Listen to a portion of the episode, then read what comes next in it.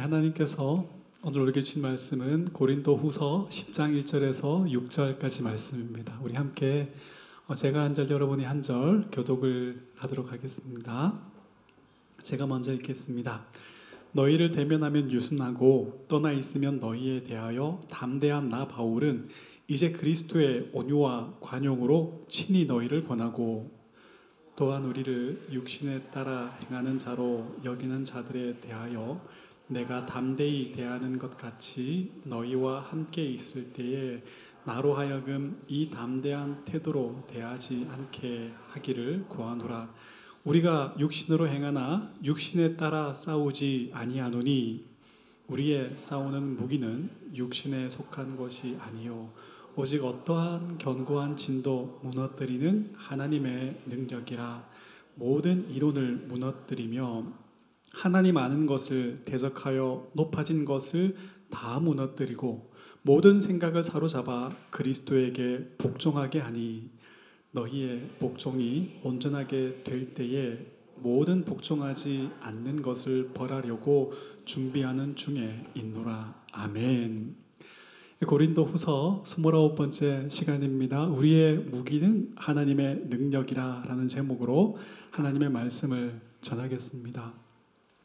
고린도 후서는 크게 세 부분으로 나눌 수 있습니다. 전반부는 사도직에 대한 바울의 자기 변호가 나오고요.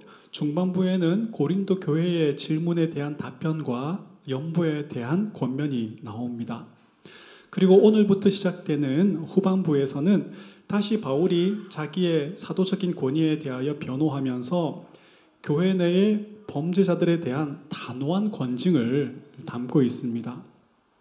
전반부에도 후반부에도 사도적 권위에 대한 자기 변호가 나옵니다. 왜냐하면 고린도 교회에 들어온 거짓 사도들이 어, 바울이 사도가 아니다라고 주장을 했기 때문입니다. 바울이 사도가 아니라면 그가 전한 복음도 신뢰할 수 없는 것이 되어버리고 맙니다. 그가 쓴 편지도 신뢰할 수 없는 것이 되고 말죠.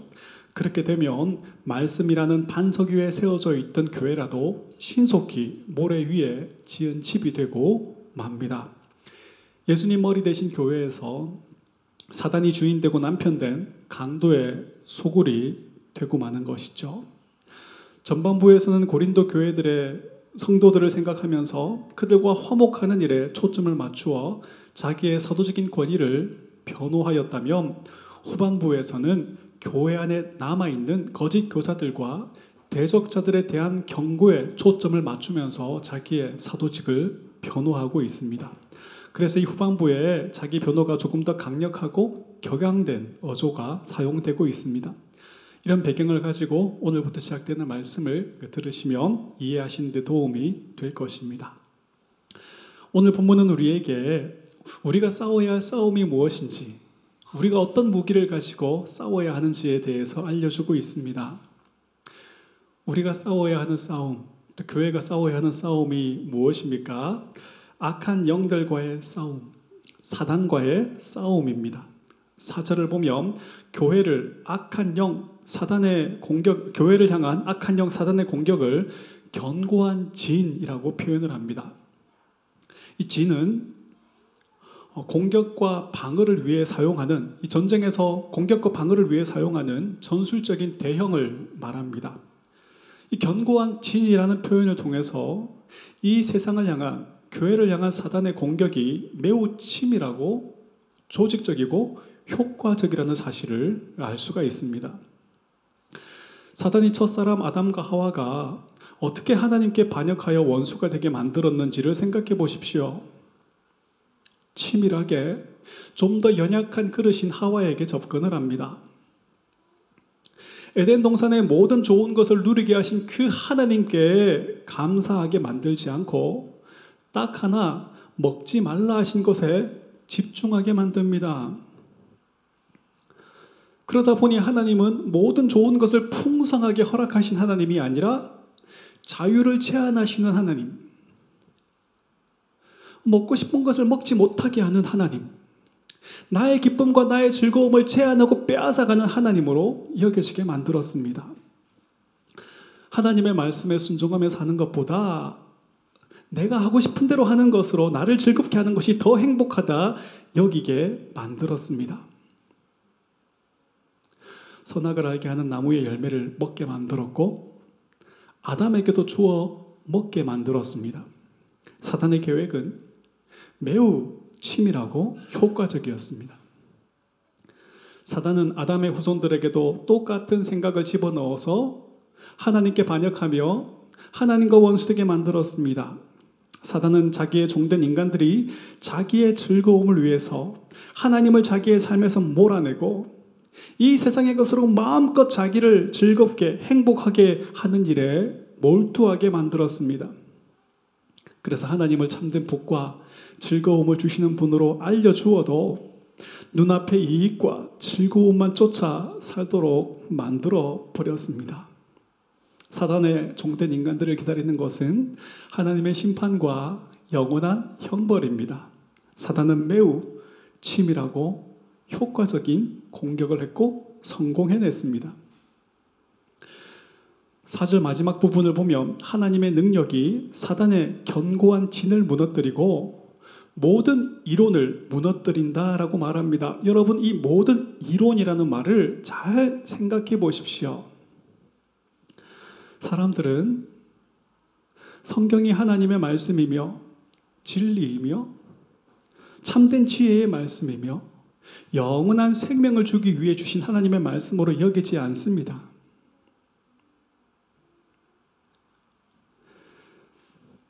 자신의 자신과 자녀의 미래와 영원한 행, 생명 영생에 대해서 하나님의 말씀에 귀를 기울이기보다는 인간이 만들어낸 이론들과 성공의 방법들에 귀를 기울입니다. 사람들이 만들어낸 이 이론들은 지금 우리가 겪고 있는 문제들을 다 해결해 줄 것 같이 이야기하고 있습니다. 무엇보다 사람들이 만들어낸 이 이론들은 성경이 과학과 이성에 맞지 않는 헛된 신화로 여기게 만들어 버렸습니다. 이 일들 뒤에는 사단이 있습니다. 모든 이론으로 하나님과 멀어지게 만들고 하나님 의지하면서 떠나게 만들고 하나님의 말씀을 거짓된 것으로 여기게 만드는 이 사단의 계획은 매우 치밀하고 효과적이었습니다. 문학 작품이나 소설과 영화, 드라마에서 목사는 매우 권위주의적이고 지루한 잔소리를 늘어놓는 사람으로 등장합니다.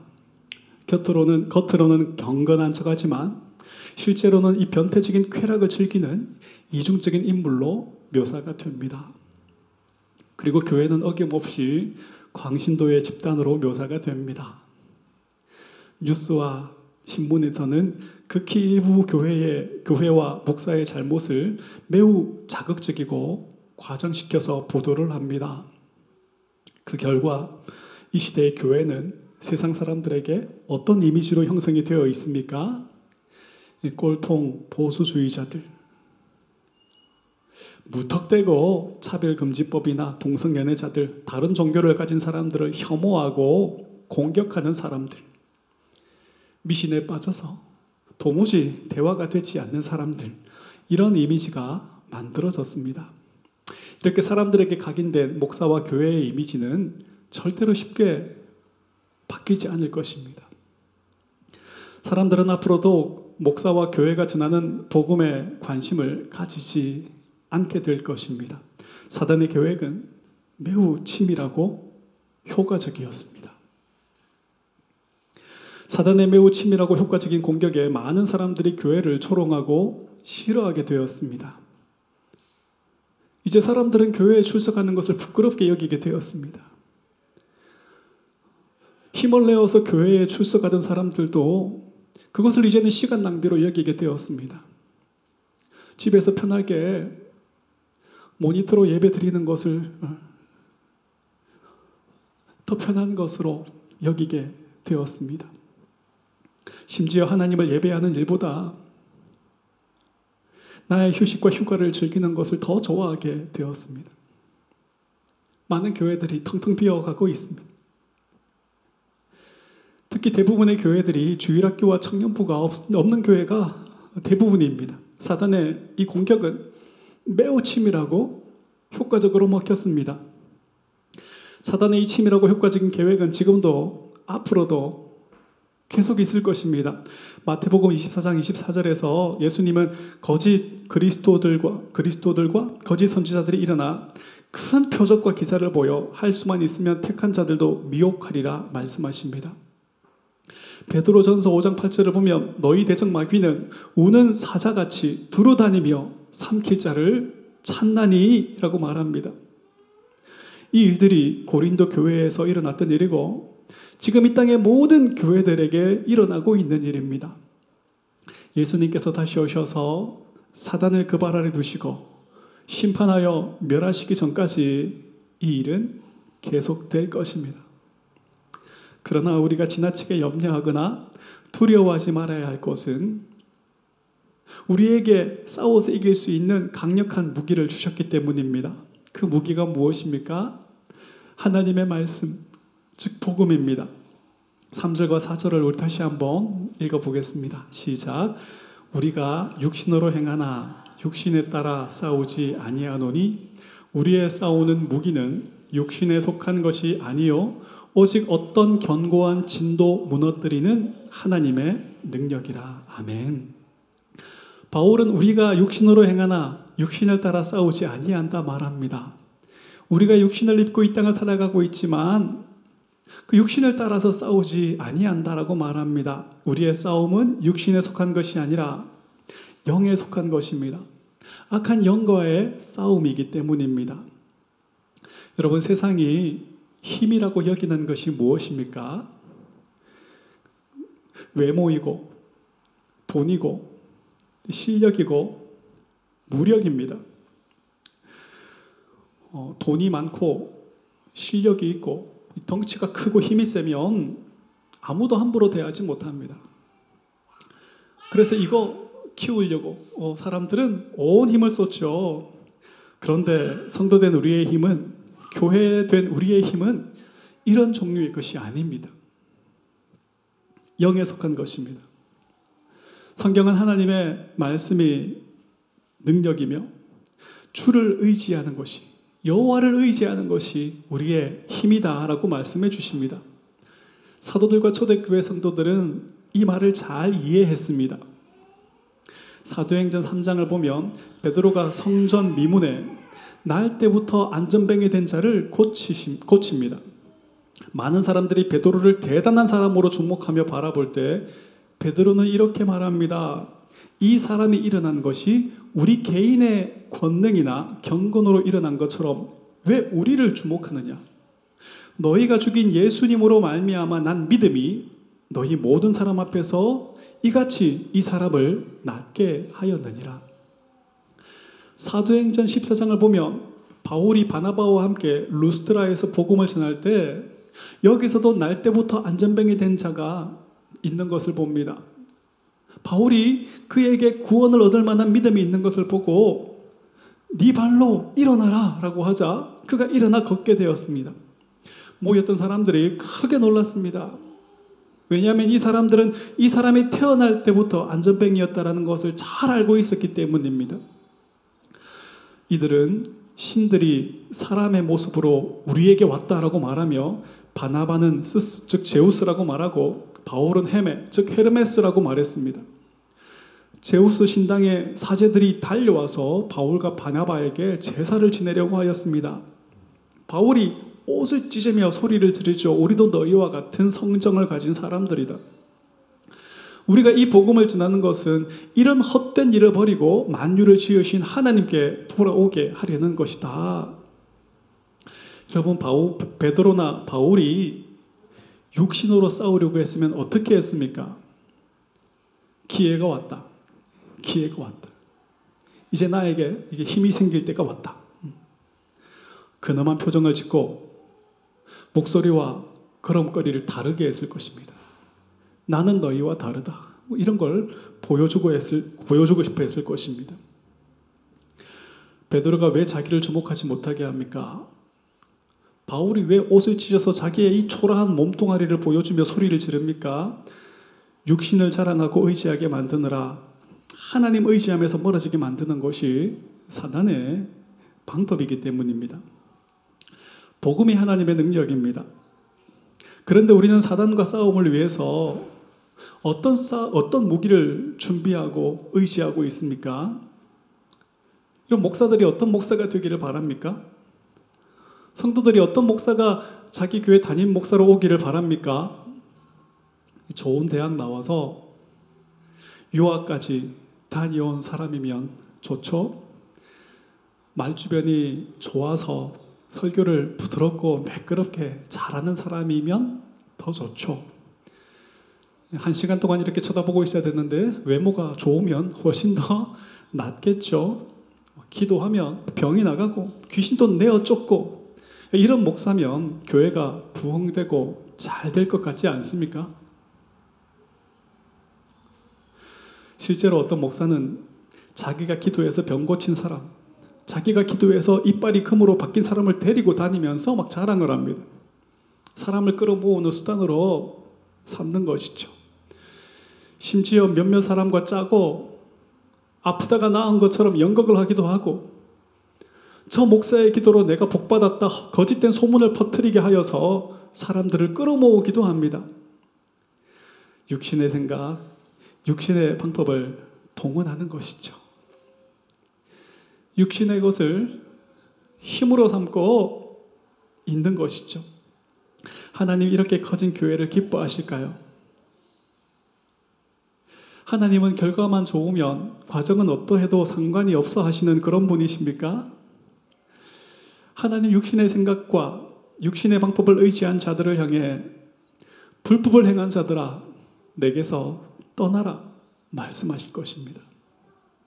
목사가 화려한 스펙과 강력한 능력을 원하는 것처럼 성도들이 원하고 기도하는 것들이 무엇입니까?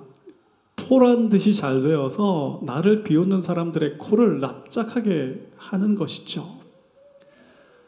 예수 믿으면 떡이 나오냐라고 졸어가는 사람에게 막 뽑은 가래떡을 막 후려 갈기면서 이것 봐라 예수 믿으니까 떡이 나오지 않냐 이렇게 말해주고 싶은 것이죠. 그런데 여러분 이러한 것은 육신으로 행하는 것입니다. 육신으로 싸우려고 드는 것입니다. 하나님을 알지 못하는 사람들은 취업이 안 되는 이유가 더 많은 기회를 얻지 못하는 이유가 더 나은 기회를 얻지 못하는 이유가 친구가 없는 이유가 외모 때문이라고 생각합니다. 내가 돈이 없고 힘이 없기 때문이라고 생각합니다. 그래서 외모를 가꾸어 젊고 매력적으로 보이는 일에 온 힘을 쏟죠. 우리가 이 세상을 살다 보니 우리도 이렇게 되어버렸습니다. 하나님의 말씀을 읽고 묵상하지 않고 TV 속에 예쁘고 잘생긴 사람들만 보다 보니 우리도 어느 순간 이렇게 되어 버렸습니다. 어떤 문제가 생기면 하나님의 뜻과 계획하심, 모든 일을 주관하셔서 나에게 유익되게 하시는 그 하나님은 생각하지 않고 이 문제의 원인은 외모 때문이다, 돈 때문이다, 내가 힘이 없어서 무시당하는 거다, 이렇게 생각하게 되었습니다. 그래서 하나님을 믿고 의지하고 그 하나님을 예배하고 높이는 것보다 외모를 가꾸고 힘을 키우는 일에 온 마음을 쏟게 되었습니다. 우리의 자녀들에게도 하나님 경외함을 가르치기보다 힘을 키우고 실력을 키워서 세상에서 성공하기를 부추기고 있죠. 하나님 알지 못하는 자들과 아무런 차이가 없어져 버렸습니다. 사단의 계획은 매우 치밀하고 효과적으로 우리에게 먹혔어요. 교회도 마찬가지입니다. 교회가 성공하기 위해서는, 교회가 성장하기 위해서는 담임 목사의 실력과 이름값이 중요하고 장소, 건물, 조명과 음향시설이 중요하다라고 여기게 되었습니다. 많은 교회가 건물이나 시설로 사람들에게 매력적으로 보이는 일에 힘을 쏟게 되었습니다. 그 결과 가장 비싸고 좋은 조명과 음향 장비를 가려면 나이트클럽과 교회를 가면 됩니다. 이 양쪽에 다 몰려 있어요. 몇 명이 모이는가? 헌금이 얼마나 나오는가? 목사가 얼마나 유명한가? 목사가 어떤 차를 타는가? 우리 교회 좋은 차를 몰고 오는 사람이 얼마나 많은가? 우리 교회 유명한 사람이 얼마나 많이 출석하는가? 이런 것들이 교회의 힘과 자랑이 되어버렸어요. 교회가 기업체와 아무런 차이가 없게 되어버렸어요. 사단의 계획은 매우 치밀하고 효과적으로 교회에 먹혀버렸어요. 여러분 생각해 보십시오. 이 세상의 힘으로 우리가 이 세상과 싸워 이길 수 있습니까? 없어요. 교회 안에 예쁜 사람이 많습니까? 교회 밖에 많습니까? 죄송한 말씀이지만 교회 밖에 예쁜 사람들이 더 많아요. 여러분 그 이유가 있어요. 그 이유가 세상은 외모를 힘으로 여기기 때문에 이 외모를 가꾸는 일에 온 힘을 쏟아요. 그런데 우리는 주를 의지하는 것이 힘인 것을 알기 때문에 그 주를 의지함에 힘을 쏟느라 외모를 가꾸는데 그들만큼 많은 시간과 노력을 들일 수가 없어요. 거기에서 차이가 나기 때문에 우리는 결코 외모로 그들을 이길 수가 없는 거예요. 그래서 외모뿐 아니라 부자도 실력자도 힘 있는 자도 교회 밖에 훨씬 더 많이 있는 거예요. 예전에는 나가도 재밌는 게 없었잖아요. 그래서 교회가 재미있는 곳이었어요. 하지만 지금은 어떻습니까? 교회가 아무리 재미있는 것을 만들어도 세상을 이길 수가 없어요. 지금 이 시간에도 사람들의 눈과 귀와 쾌락을 자극시키고 만족시켜서 돈을 벌려는 그런 영상과 게임들이 끊임없이 만들어지고 있어요. 이런 것으로는 싸움이 되지 않아요. 외모를 아름답게 꾸미는 일, 좋은 일입니다. 최소한 이 정도 노력은 해야죠, 우리가 또, 그죠? 열심히 공부해서 실력을 키우는 것 좋은 일입니다. 예배 장소를 가능하면 아름답게 꾸미고 좋은 장비들과 좋은 시설을 갖추는 것도 좋은 일입니다. 하지만 여러분, 이러한 것들이 가져다 줄 효과를 기대하고 의지하느라 하나님 의지하면서 멀어진다면 우리는 육신으로 싸우는 자가 되고 마는 거예요. 이 세상의 영광과 아름다움, 이 세상의 힘으로는 사단의 견고한 진을 깨뜨릴 수 없습니다. 이 세상의 이론으로는 한 사람도 구원해 낼 수가 없어요. 여러분, 말싸움으로 이겨서 전도된 사람이 있습니까? 없어요. 이 세상의 지혜로는 안 된단 말이에요. 사단의 견고한 진을 부수는 능력은 예수 그리스도의 십자가 복음입니다. 복음의 택한 자들을 구원해 내시는 하나님의 능력입니다. 우리는 이 내용을 수없이 들었어요. 그런데도 어떤 일을 만나면 이 세상의 힘과 이 세상의 방법들을 동원하고 생각하고 고민하느라 하나님 의지하면서 멀어질 때가 있어요. 그래서 성경은 끊임없이 우리에게 깨어라, 근신해라, 정신 차려라, 쏙지 말라, 이렇게 말씀해 주고 있는 거예요. 다른 수단과 방법이 아니라 복음의 능력을 의지하는 것. 사람들이 힘이라 여기는 것이 아니라 하나님을 믿고 의지하는 것. 이것은 이 믿음을 소유하지 못한 사람들에게는 어리석고 미련해 보입니다. 그래서 우리의 믿음은 늘 세상 사람들의 조롱거리가 되고 놀림거리가 됩니다. 성경은 이것을 환란, 고난이라고 말하는 거예요.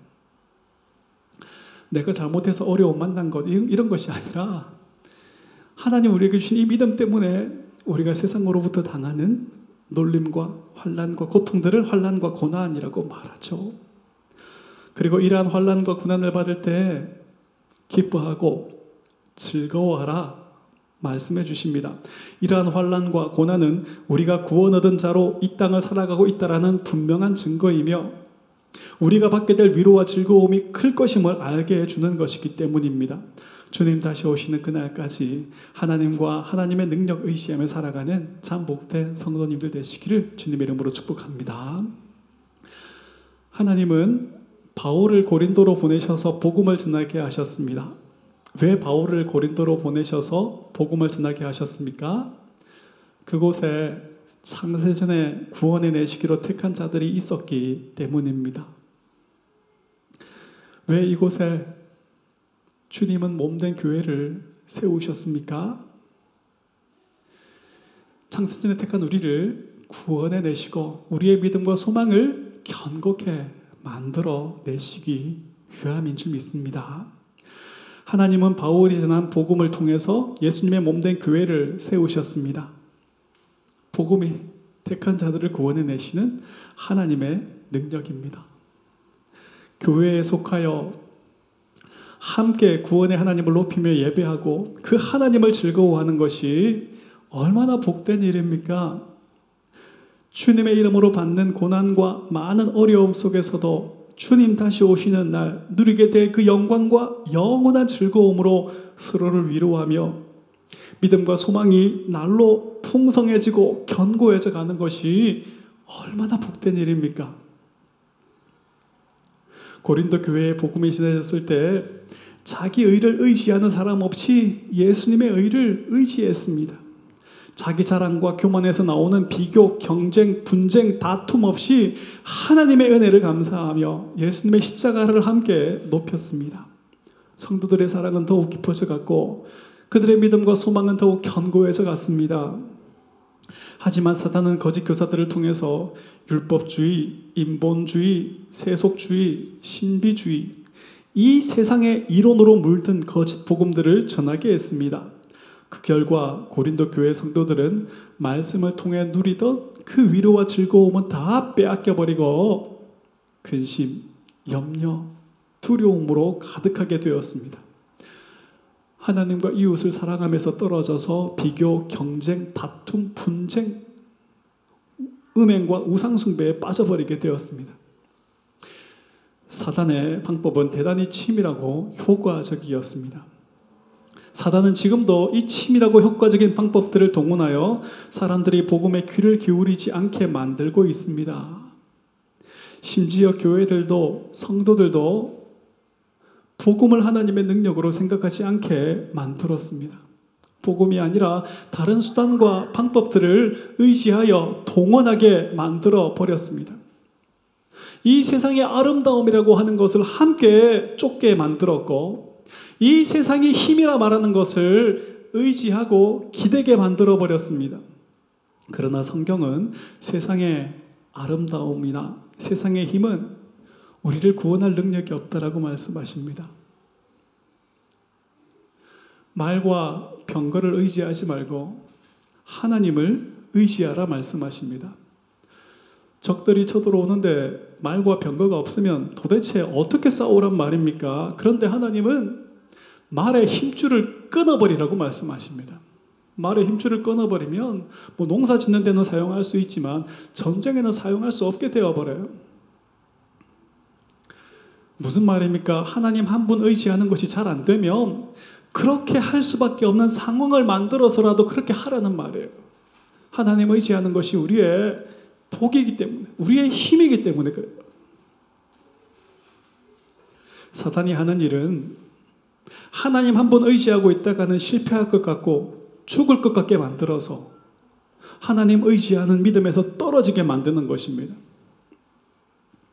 하나님을 전적으로 믿고 의지하고 감사하는 대신에 내 편에서 뭔가 도움이 될 만한 것을 만들어내게 하는 것입니다. 그러나 하나님이 하시는 일은 하나님 한 분 의지하고 있다가는 실패할 것 같고 죽을 것 같은 상황 속에서도 하나님 한 분 의지함을 배우게 하는 것입니다. 똑같은 상황을 두고 사단은 우리의 믿음을 끊어버리려고 만들고 하나님은 한 분 의지하는 믿음을 만들어 내시는 것입니다. 저는 여러분이 하나님 한 분 의지하고 있다가 실패할 것 같고 죽을 것 같은 상황 속에서도 하나님 한 분 의지함을 배워내는 복된 사람들이 되기를 간절히 소망합니다.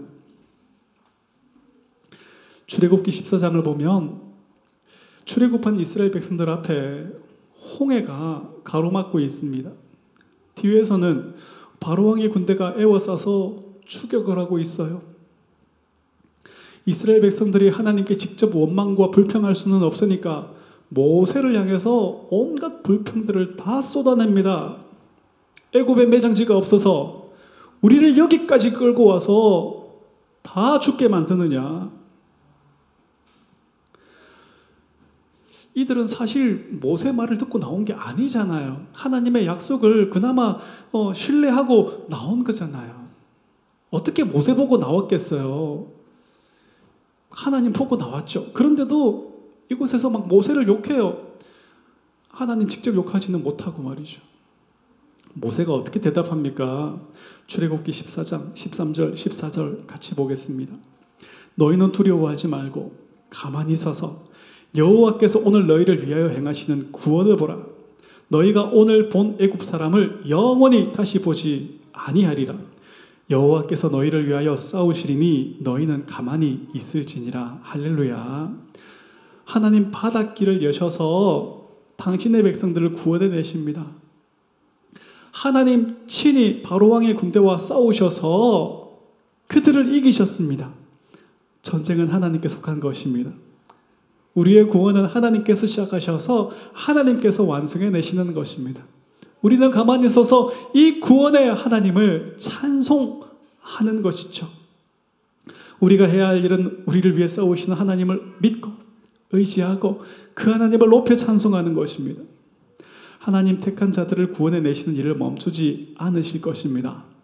하나님 택한 자들을 구원해 내시는 일에 있어서 실수가 없고 실패가 없을 것입니다. 지금 이 세상을 보면 소망이 보이지 않습니다. 이 땅의 교회들을 생각해 보면 바람 앞 촛불처럼 위태해 보입니다. 사단의 공격이 얼마나 치밀하고 효과적이고 거센지 이제는 마땅한 방법도 생각이 나지 않아요. 사람들의 인식 속에 목사가 교회가 이 지경이 되어 있는데 우리가 무엇 한다고 우리가 어떻게 한다고 이게 바뀌겠습니까? 사람들이 이렇게 교회를 미워하게 되었는데 싫어하게 되었는데 우리가 어떻게 한다고 이게 달라지겠습니까? 마땅한 방법도 없어 보여요. 목사인 저는 지금 교회가 받고 있는 미움이나 공격, 앞으로 교회가 받게 될 더 참혹한 미움과 공격들을 생각하면 너무너무 불안해. 그럼에도 우리가 안심하고 담대하고 감사할 수 있는 것은 이 교회를 향한 우리 주님의 약속 때문입니다. 마태복음 16장 18절을 같이 한번 읽어볼까요? 시작. 내가 이 반석 위에 내 교회를 세우리니 음부의 권세가 이기지 못하리라. 아멘. 위태해 보이고 절망스러워 보이지만 우리 주님께서 세우신 이 교회는 음부의 권세가 이기지 못할 것입니다. 할렐루야. 주님은 이 약속대로 계속해서 말씀 위에 참된 교회들을 세워 내실 것입니다. 복음을 통하여 택한 자들을 부르실 것이고 복음을 통하여 택한 자들의 믿음과 소망을 견고케 만들어 내실 것입니다. 교회는 지금보다 더 어려움을 겪게 되겠지만 어쩌면 우리의 자녀들은 우리가 당하는 이 수모보다 더 큰 수모를 당하게 되겠지만 하나님 택한 자를 하나도 잃지 않으시고 구원해 내실 것입니다. 하나님이 이 일을 절대로 멈추지 않으실 것입니다. 그리고 하나님은 이 일을 절대로 실패하지 않으실 것입니다. 할렐루야. 우리가 생각해낸 다른 방법이 아니라 하나님의 능력을 우리는 의지하고 붙들어야 합니다. 사람들이 지혜로 고안해낸 그런 방법들이 아니라 하나님의 말씀을 우리는 신뢰하고 붙들어야 합니다. 하나님과 하나님의 말씀을 향한 우리의 믿음은 참으로 놀랍고 아름답습니다. 앞에 홍해가 놓여 있고 뒤에서 바로 왕의 군대가 쫓아오는데 어떻게 평안할 수 있습니까? 모든 사람이 당황하고 두려워하고 막 아무 말이나 짓거리는 것이 당연한 거예요. 그런데 하나님의 약속을 신뢰한 모세는 홀로 담대합니다. 홀로 잠잠합니다. 큰 풍랑을 만난 배가 그 속에 모든 사람들은 당황하고 두려워하고 있습니다. 그런데 한 사람도 죽지 않으리라는 말씀을 들은 주님의 말씀을 들은 바울은 홀로 담대합니다. 그래서 모세와 바울이 다른 사람을 안정시키는 거예요. 진정시키는 거예요. 말씀으로 힘을 북돋아 주는 거예요. 우리의 삶도 돌아보십시오. 갑자기 예상하지 못한 문제가 생기고, 내가 감당할 수 없는 큰 어려움이 생기며, 불안하고, 염려되고, 두려워야 정상입니다. 그런데 바로 이런 타이밍에, 참으로 이상한 타이밍에 하나님 우리에게 말씀을 주시고, 그 말씀으로 우리를 잠잠게 하세요. 평안게 하세요. 하나님 말씀으로 우리의 믿음과 소망을 한 뼘 자라게 하신 것입니다. 누가 내 왼밤을 때리며 그놈의 목을 꺾고 싶어야 정상입니다. 그런데 이런 타이밍에 본문 1절의 바울처럼 온유와 관용이 나오는 거예요. 그 사람이 이해가 되고 아, 그 사람이 복음을 알게 되기를 원하는 그런 마음이 생겨나요. 전에는 이런 것들이 나올 수 없었는데 이제 이런 것들이 우리 속에서 나와요. 하나님께서 말씀으로 우리의 믿음과 소망을 한 뼘 자라게 하신 것입니다. 오늘 예배를 통해서 하나님 우리의 믿음과 소망을 말씀으로 한 뼘 더 자라게 해주시길 간절히 소망합니다. 그래서 이전에는 절망하고 두려워할 수밖에 없었던 문제들 앞에서도 이제는 안연하며 담대하며 감사하며 찬송케 해 주시기를 소망합니다. 하나님과 하나님의 약속을 굳게 신뢰함으로 날로 더욱 담대하며 날로 더욱 감사하며 날로 더욱 찬송하며 살아가는 새생명교회 성도님들 되시기를 주님 이름으로 축복합니다. 말씀을 맺습니다. 사단은 이 세상은 이 세상의 것으로 자기를 즐겁게 하며 사는 것이 행복이라고 말합니다. 내가 원하는 것을 손에 넣는 것이 행복이고 만족이다라고 말합니다. 대표적인 것이 외모, 돈, 실력, 능력이 힘이다라고 말합니다. 하지만 하나님은 구원의 하나님을 알고 그 하나님을 사랑하고 그 하나님의 말씀을 듣고 그 하나님께 순종하게 된 것이 행복이라고 말씀하십니다. 예수 그리스도의 십자가가 능력이다라고 말합니다. 예수님을 통해 얻은 그리고 예수님 다시 오시는 날 우리가 온전히 누리게 될 하나님의 나라가 우리의 참된 위로와 즐거움이다라고 말씀해 주십니다. 사람들은 자기의 행복과 즐거움을 위해서 이 세상의 지혜, 이 세상의 이론을 따릅니다. 사람들은 이 세상의 이론으로 하나님의 말씀을 신뢰하며 살아가는 우리를 어리석게 여기며 조롱합니다. 그러나 하나님 우리에게 이렇게 말씀하십니다. 4절 마지막부터 6절 말씀을 우리 다 같이 다시 한번 읽어보겠습니다. 시작. 모든 이론을 무너뜨리며 하나님 아는 것을 대적하여 높아진 것을 다 무너뜨리고 모든 생각을 사로잡아 그리스도에게 복종하게 하니 너희의 복종이 온전하게 될 때에 모든 복종하지 않는 것을 벌하려고 준비하는 중에 있노라. 아멘. 하나님 지금 준비 중이십니다. 하나님 이제 이 세상 마지막에 사단의 말이 거짓이었음을 드러내실 것입니다. 이 세상의 모든 지혜, 모든 이론이 거짓된 것임을 밝혀내시고 무너뜨리실 것입니다. 우리에게 주신 이 믿음이 얼마나 복되고 귀하고 아름답고 영광스러운 것인지 우리와 우리의 대적들의 눈앞에서 확인시켜 주실 것입니다. 그날까지 교회는 복음을 바르게 전하고 가르치는 일에 온 힘을 다해야 합니다.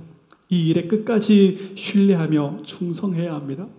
전쟁이 하나님께 속하였음을, 구원이 하나님께 속하였음을 부지런히 가르치고 전하여서 자기의 의를 의지하거나 자기의 의를 자랑하지 않게 해야 합니다. 이 세상의 성공과 형통이 아니라 예수님을 통해 얻은 영생과 하나님의 나라를 복과 즐거움으로 쫓아 살게 해야 합니다. 이것이 우리와 우리의 자녀들의 참되고 영원한 복을 위해서 꼭 필요한 것이고 가장 필요한 것입니다. 여러분, 우리의 삶에도 교회에도 절망적인 상황이 생기고 더 고통스러운 일들이 찾아오겠지만 하나님과 하나님의 약속을 굳게 신뢰함으로 날로 더욱 담대하며 감사하며 찬송하며 살아가는 은혜와 복을 누리게 되기를 다시 한번 주님의 이름으로 축복합니다.